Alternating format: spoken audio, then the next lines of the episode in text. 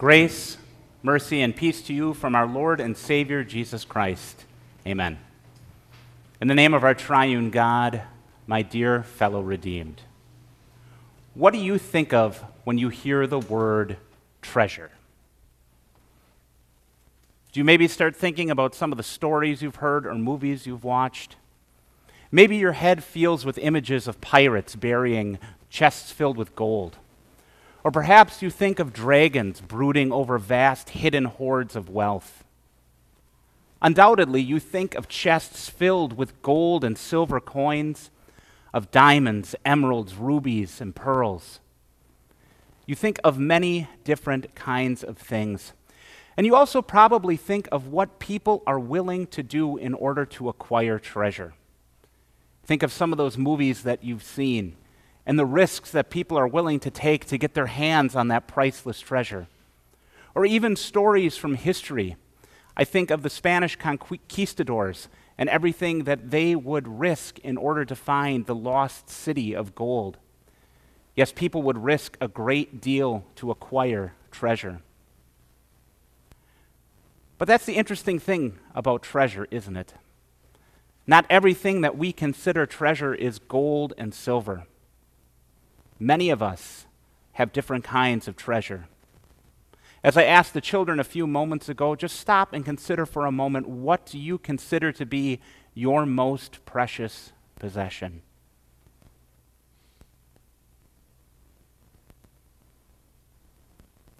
Now, the answer to that question is, of course, going to vary from person to person. And what's interesting about our concept of treasure is that something we consider to be personally priceless may be absolutely worthless to someone else. Some people, of course, consider their wealth and investments to be their greatest possessions. But others, it may be some family heirloom that has ha- been handed down from generation to generation. Or maybe it's some trophy or award that you received for doing something truly amazing, and that has great personal value to you and you think of everything that you have endured to gain that treasure, think now too of what you're willing to do to keep that treasure safe. People spend money on expensive safes that they keep in their house to lock their treasures away. Or maybe they spend money every month to keep that treasure in a bank so someone else can watch over it. You may take that priceless heirloom and put it up on a shelf where you can look at it and admire it but where you also know that it will be safe. Or maybe you take it and hide it away in a secret place that you know, but where no one else could ever find it because that treasure is precious to you and something that you want to guard and protect. Because treasure is something that we consider truly valuable. And we are willing to go to great lengths both to get it and to keep it safe.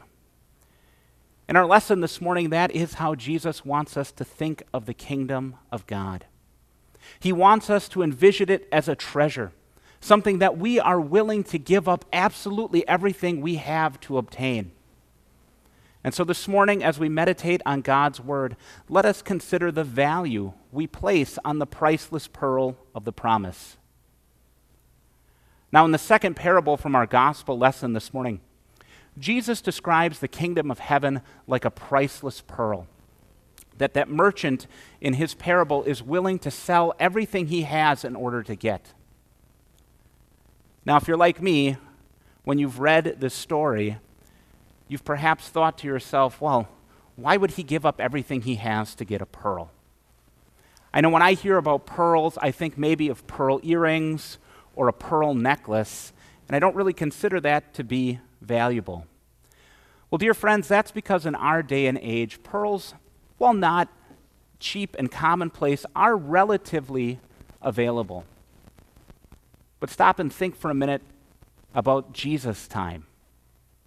Where do pearls come from? They come from the depths of the ocean. And in the Roman era, people didn't have expensive modern scuba gear. People had to dive down and get those pearls. And so there was great personal risk and cost involved in getting pearls. And people in the Roman world placed great value in pearls, especially if they were perfect and flawless. They were symbols of status and wealth. And people were willing to give up many things in order to get their hands on pearls. For example, pearls in the Roman world were so valuable that one Roman general was able to fund his entire military campaign for a year by selling just one of his mother's pearls. And so pearls were something that will, people were willing to acquire because it showed that they had status and they had wealth. If you think it's really not that different in our day and age, it's not pearls anymore, but you think of the other things that people are willing to spend vast sums of money to own to show their wealth and status.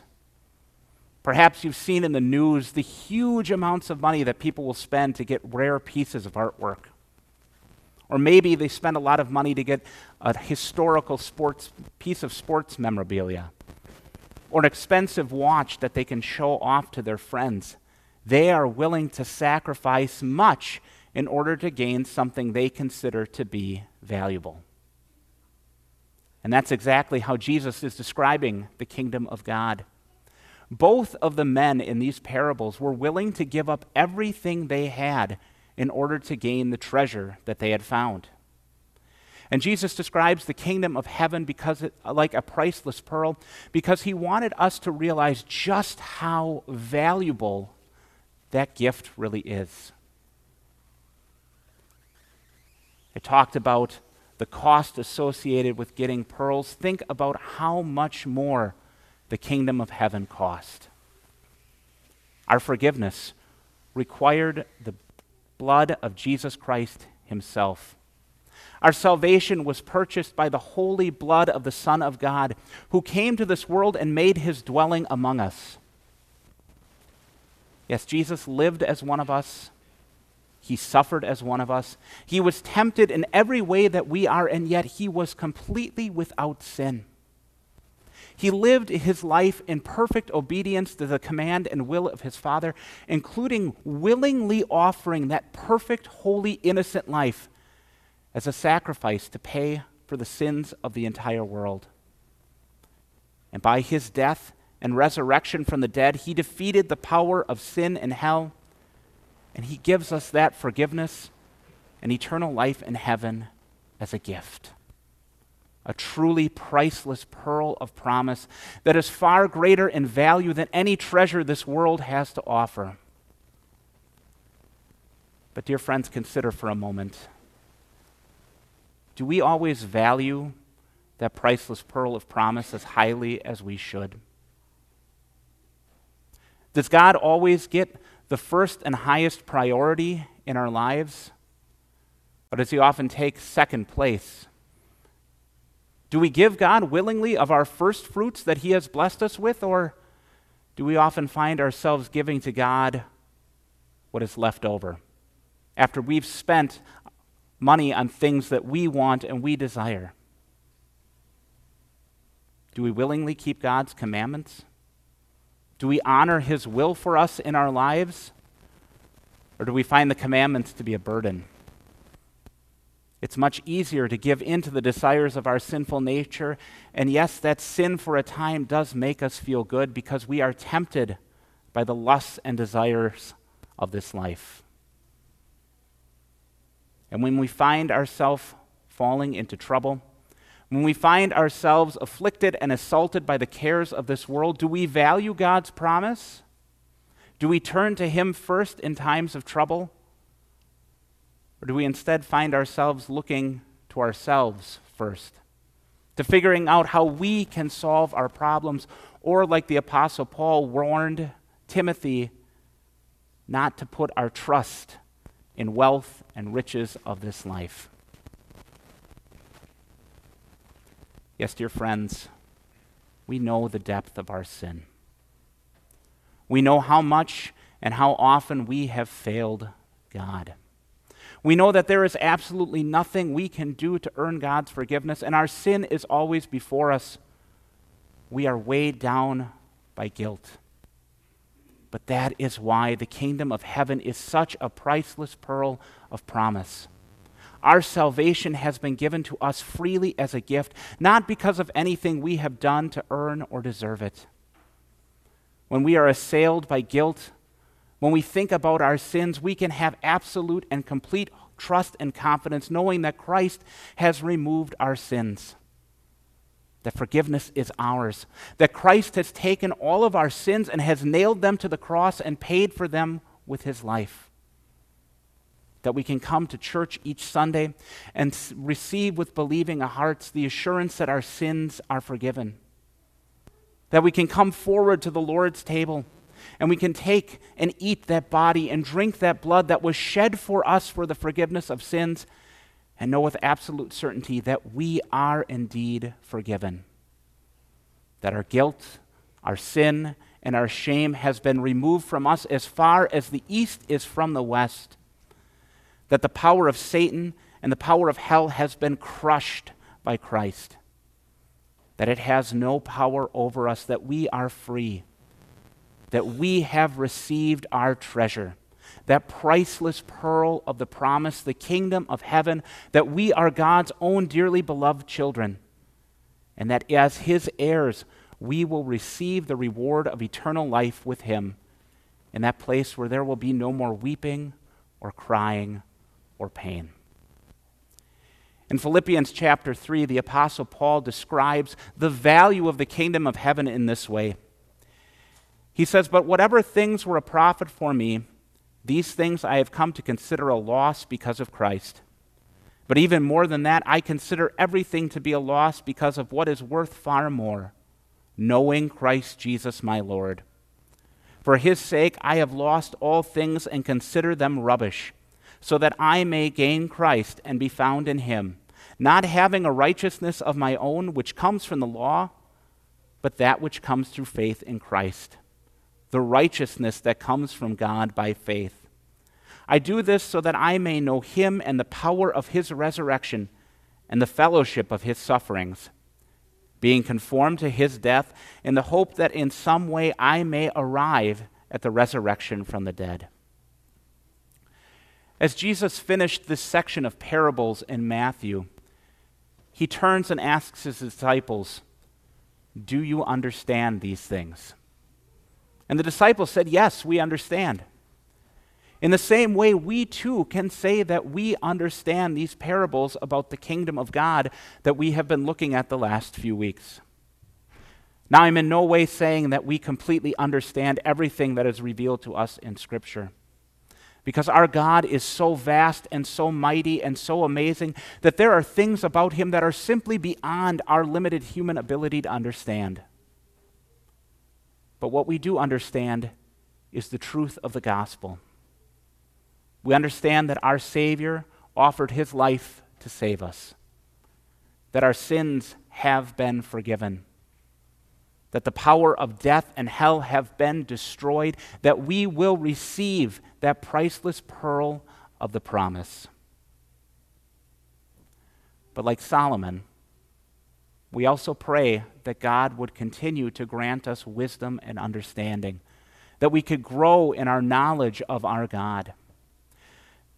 At the end of this section from Matthew, Jesus shares one more short parable with his disciples.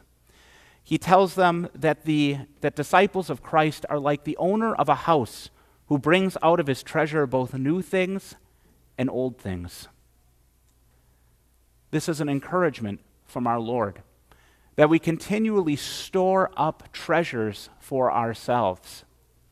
Now, back in Matthew chapter 6, Jesus tells us exactly what these treasures are. They are not the things of this world, but they are the things of God.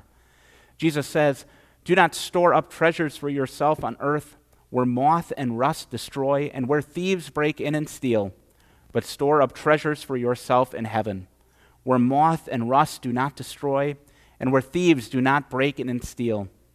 Because where your treasure is, there your heart will be also. This treasure is the Word of God. And the encouragement that Christ has for us to store up old things, He is encouraging us to continually search the Scriptures, to learn about Him in both the Old and New Testament, to see that everything in the Scriptures points to Christ and how he earned our salvation for us. as we study the scriptures, as we study those old things, we will grow in our faith and understanding of God. We'll begin to understand just how wide and deep and long and high the love that our Father has for us really is. And as we grow in our faith, we will also store up new things. As we learn about the love that God has for us, we will be filled with the desire to do what God wants. Not because in any way we think we can earn or deserve His love and mercy, He gives that to us a gift. But instead, because we are Christians, because we are His dearly beloved children, we want to do the things that please our Father in heaven. When we understand just how valuable the pearl of promise is and how the things of this life pale in comparison, we give freely of the gifts that God has so richly blessed us. We offer what we have been given for the work of His church. We share with those less fortunate with us. We want to reflect the love of our Savior that we have in our hearts. And as we understand the love of Christ, we also echo the words of the apostles and say we cannot help but speak about the things we have seen and heard. We have a storehouse filled with treasure. And it is a treasure that we want to bring out and share with others. We want others to come and receive and know the value of this priceless pearl of the promise. We want them to come and know the love of Christ, to receive the forgiveness of sins, and to ultimately receive that glorious banquet that we have waiting for us in heaven, where we will be united with each other and with our God in all eternity, singing his praises. Dear friends, we truly have been given a priceless pearl of promise the message of salvation, which is a treasure far greater than anything else this world can offer. It is a treasure of grace and mercy and forgiveness. It is a promise that has been made to us by our God that He will continually forgive all our sins and love us as His own dear children. Amen.